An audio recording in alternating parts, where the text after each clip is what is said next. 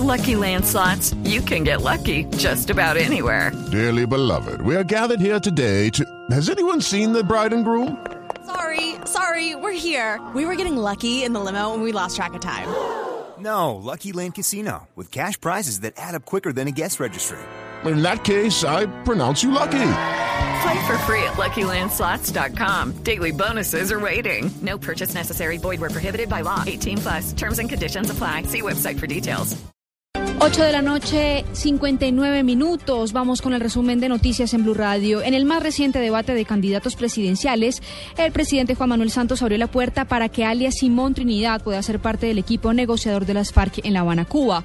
Recordemos que Simón Trinidad está recluido en una cárcel de Estados Unidos y solamente el Departamento de Justicia de ese país podría ordenar su libertad para una eventual participación en las negociaciones, situación que hasta el momento no ha sido planteada.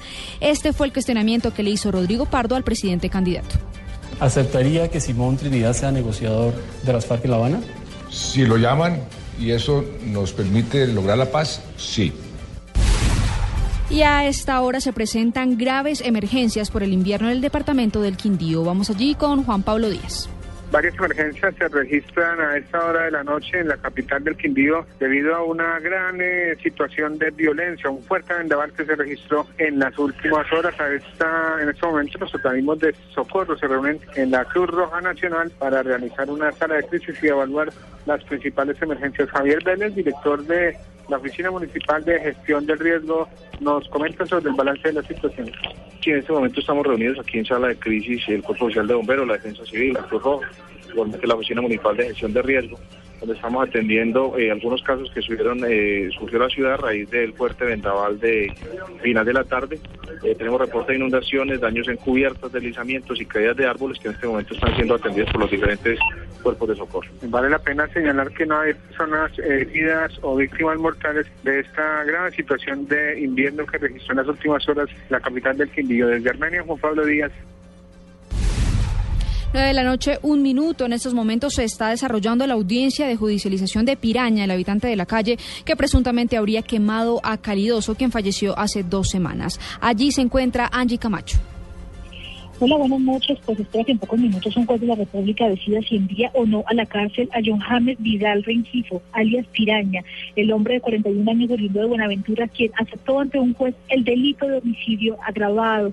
La Fiscalía le imputa eh, ese delito y por lo menos podría pagar 30 años de prisión. Este hombre reconoció que habría asesinado a alias Calidoso y esto porque hacía varios días tenían disputas o un ajuste de cuentas. Incluso también habría señalado que esa misma noche, cuando roció gasolina a a, alias Calidoso también habría herido con dos puñaladas a otro a otro habitante de la calle. Este hombre, quien se dedica a ser reciclador y habitante de, de, de la calle, la calle Séptima, señaló a la fiscalía que se entregaba también, entre otras cosas, porque conocía que dio una recompensa de 20 millones de pesos que se estaba ofreciendo por él y él prefería entregarse de manera voluntaria a las autoridades, como sucedió en el día de hoy en el complejo judicial de Palo Quemado. Espera pues que en pocos minutos eh, el juez decida, pues la Fiscalía General de la Nación está pidiendo que sea privado de la libertad, pues este podría no comparecer a la audiencia final por tratarse de un delito donde podría pagar cerca de 30 años de prisión. Gracias, Angie. El coronel retirado de la policía, Robin Chávez, falleció hace, hace pocos minutos tras permanecer una semana hospitalizado por una recaída de un cáncer. María Camila Díaz con la información.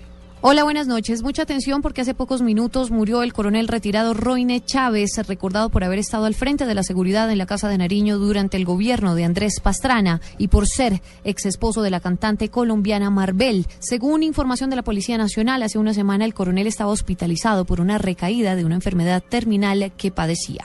Este coronel fue acusado y encontrado culpable de la malversación de fondos y de negociar ilícitamente con el narcotráfico, lo que le supuso pena de cárcel y la confiscación de sus propiedades. De acuerdo a la Fiscalía, Chávez se habría estado enriqueciendo de sus actividades ilícitas y habría estado invirtiendo el dinero en propiedades y negocios ilegales para encubrir el blanqueo de dinero en esa época. María Camila Díaz, Blue Radio. La alcaldía de Medellín le pidió a la Fiscalía General de la Nación que autorice procesos de exhumación de manera masiva en el sector conocido como La Escombrera en la Comuna 13 de, de la ciudad. Se estima que en el lugar hay más de 100 desaparecidos. Byron García. Víctimas del conflicto armado ven una luz de esperanza para encontrar a sus seres queridos luego del anuncio hecho por la administración municipal. Si la fiscalía lo permite, la alcaldía comenzaría la remoción de escombros en sitios previamente identificados para la búsqueda de cuerpos. Jorge Mejía Martínez, consejero para la convivencia de Medellín. Eh, exhumar eh, en sitios que se identifiquen como eh, susceptibles de, tener restos humanos. La opción del Santo es una medida extrema y sería lo último después de hacer todo lo necesario para encontrar la verdad. La Fiscalía tiene el reporte de 42 personas que grupos paramilitares habrían asesinado hace más de una década y estarían sepultadas en la escombrera. Sin embargo, organizaciones de víctimas dicen que pueden ser más de 100. En Medellín, Byron García, Blue Radio. En Blue Radio, toda la información sobre las elecciones presidenciales del próximo 25 de mayo.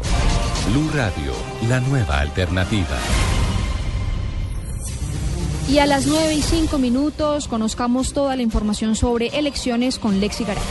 El senador Juan Fernando Cristo calificó como irresponsable la estrategia que estaría utilizando el Centro Democrático para desconocer los resultados electorales si gana el candidato presidente este domingo. El presidente del Congreso afirmó que ese accionar busca deslegitimar al sistema electoral colombiano, tal como ya lo intentaron con la Fiscalía. De comenzar a aplicar esa frase de mueran Sansón y todos sus filisteos. Si no ganamos el domingo las elecciones, parecen decir ellos, hay que deslegitimar toda la institucionalidad de este país. Eso le hace un grave daño al país y duele mucho que venga esa estrategia de parte de un expresidente. Cristo aseguró que las actitudes de algunos uribistas se dan porque saben por anticipado que no ganarán las elecciones y por eso están buscando fraudes inexistentes.